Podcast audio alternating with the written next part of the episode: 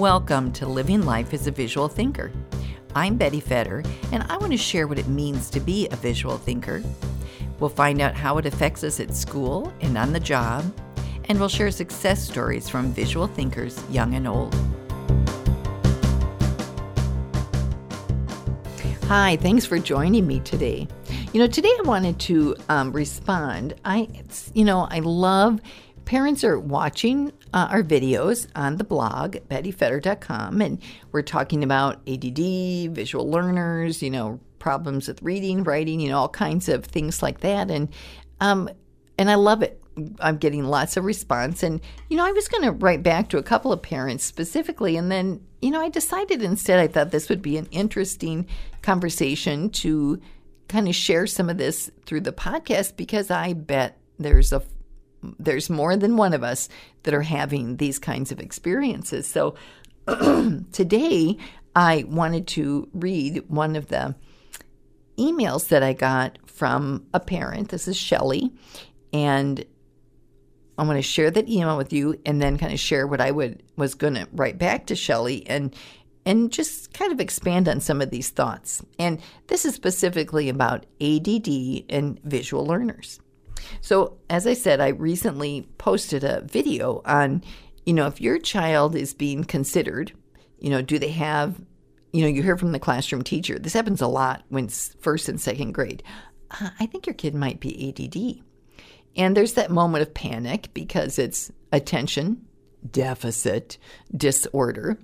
And nobody wants to think their kid has a deficit or a disorder. And I don't know. When I always heard that phrase, I just heard medicine, drug them, you know, whatever. And oh my gosh, I I just didn't want to go there, and I didn't like the label, everything else. So the more I have read and learned about visual learners, the exact same things that people, the way we describe somebody with ADD or ADHD, are the same descriptors we would use to describe a visual learner. Well, if we know somebody is a visual learner, that's a positive thing. There's a good thing in here. It's not a deficit, it's not a disorder. There's just, it, it, it makes such a difference in how you're looking at a child or you're looking at an adult. Am I a visual learner who's a big picture thinker and I'm, you know, I just, I'm full of ideas. My mind is racing. I'm kind of like in Lego, that Lego movie. You know, I'm on cloud cuckoo land. I got a few too many things going on in my head all the time. And yeah, I need to learn to manage that. And I need to learn to slow down and organizing. And, um, well, that's a lot different than your kid can't focus and they have a disorder. So, I so I have a video, you know, and if you go on our channel and our YouTube, um, the bettyfetter.com YouTube channel. But I also have some write ups. But this is a an answer back from Shelly, who had seen the video. So let me share what she said. I recently watched your video about ADD or visual learners. This video couldn't have come at a better time. My oldest son is in first grade, and I met with his teachers this week to discuss his issues with focusing in school. Now, this is early October. When you described a visual learner, it felt as if you were speaking right to me about my son. He is very bright, can follow a 1,000 piece Lego instruction manual with no problems. His artistic abilities are pretty amazing to us, but at school, he seems to get stuck and out of focus. So it seems while at school, his academic abilities aren't being completely reached at times. His teachers are wonderful about offering visual checklists for him and extra visual adaptations. From your suggestions, I see that we need to get our home life more organized. Our routine is pretty good, but could be improved for sure. Thank you, Shelley. Well, first I'd say, Shelley, thank you and thanks for your um, watching and for your feedback. And, you know, this is a very common, common dynamic for visual learners. And you know, again, you see him at home, and this is a pretty impressive child that a thousand piece Lego instruction manual and all this artistic ability. And I'm betting this little guy is always thinking and making things up. And, you know, he's he's got a pretty active mind, and I bet he's really curious, really bright. And a lot of what happens when they kids get into the classroom is, you know, our classrooms are about learning through the left side of our mind. And it's about left brain thinking and left brain ways of learning. So, first, I'd say, wow, are you blessed that his teachers are offering visual checklists for him? That is great. And there's a lot of places that don't do that and that they're adding, they're giving him extra visual adaptations. You know, it's uh, most schools don't really recognize as someone a visual learner. They're just thinking, you know, he's ADD or so this is really a plus and you're and you know, good for you and that you appreciate it and that you see this as a good thing. Now, what I would encourage you, anybody, if you're in this situation, try and notice what subjects he's having a hard time with or, or your your son or your daughter could be having a hard time with if they're in this. So if they have this, if they're being considered ADD or they're visual or they're having a hard time academically, in these early years, usually it's about reading, you know, because they may not have that speed. When reading is a very left brain task. And remember, visual learners are all about the right side of their brain. Reading is very sequential. You have to start at the sentence, you have to work your way through the sentence to understand what it means. The same with a paragraph, a book, everything, but it's very sequential. It's a one word at a time. Well, your visual kids are used to, I see a picture, I just understand, I just know things.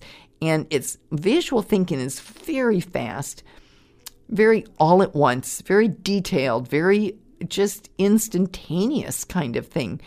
So when it comes time to read, it's like, oh my God, this is so slow and it's laborious. They may not have as much familiarity with the words, you know, they don't have the vocabulary, even phonics. These kids do not learn that well with phonics. And so, uh, you know, reading can become laborious. For some kids, it's not, but, you know, it might be. The other subject that they often struggle with is writing. So, whether it's, you know, they say, take out your journal and write what you did yesterday. Well, a visual kid kind of thinks of these, there's 73,000 things they did yesterday, or just everything pops in their head all at once. And to be able to pick that one thing or to get it down to two sentences can be really overwhelming. And even, they might not even get to that part. They just start thinking about everything they did yesterday, and their kind of mind is off. Like, whoa, that was fun. And then, I, you know, we call it at our house, bunny trail, bunny trail, come back. And um, so it's all possible, but it takes some training, but just an understanding. There's also part of writing, like writing stories or writing for a test. Again, it's slow, it's laborious, it's so different than drawing a picture. So just knowing that may be one of the areas. And the other one is math. Excuse me. Now, for math, I think a lot of problems with younger kids in math are they don't always have that imagery that they need to hold on to memorizing those basic facts and information. So then, as they do more and more calculations or complex things, they just don't always have the foundation that they need. And they're very conceptual thinkers compared to the um, worksheets, worksheets, worksheets, you know, the drills or they hate time tests, you know, those kinds of things. So so anyway, those may be the reading, handwriting, or and writing, like journal writing, writing a paper or a sentence, and math are usually the subjects that the ADD or the the frustration can show up in with visual kids and they may get kind of distracted or check out. But overall, they certainly need to learn how to focus. And as Shelly mentioned, there's things you can do. So, what kind of visual things can you do at home to support their learning? But how many ways can you organize your home and, and routines and, and things like that? So, again, we talk about that on the blog and in the video. So, bettyfetter.com. But I just want to encourage you also if if your school is offering you help or they have some kind of program where they will evaluate your kids even for ADD so they'll they say you know I have to say when this came up with our grandson and they said you know can we do this evaluation in my mind doing that evaluation immediately meant they want to medicate my kid or my grandson and I just really put up a lot of walls about it but I love it. The teacher said, "It's not about medication. It's they. That's you know." That's a whole thing. And you know what? There are some times and some people who may feel like that is the last resort, but there's about a thousand steps before ever coming to something like that. And what can happen is, since some schools, they have no language for that you have a visual kid the only language they have, you know, there's certain things on that checklist, and ADD is one of them. So we may understand that it's because he's a visual learner, but to the school, they're just saying, how are we going to get this kid some help in paying attention? And what is great about it is they have most schools, and it's going to vary district to district, but there are certain classroom accommodations or learning plans that they'll put in place that could help your visual learner, but they'll call it because of ADD. So, you know, things like the, maybe they have a helper with them at certain kinds of tests that help them stay on track or stay focused. They may change the time frames on testing or give them more time, but you know, there's a several different things that can happen. So whether or not it's that right thing, I don't know. That's, you know, you have to go through that process, but just don't shut it off and don't just assume that ADD means medication. Again, there's so many things that we can do with visual learners that can help. There's and those are going to help kids that mm, what somebody else might call ADD, but there's so many ways to support them and to help them develop that focus and that time on task. And but, you know, if so stay open to researching. Check our blog for what those are. If your school is offering some other cert, find out. Just be open to the research and to the looking and, and to what else you can do to to help them make this transition to be able to focus more.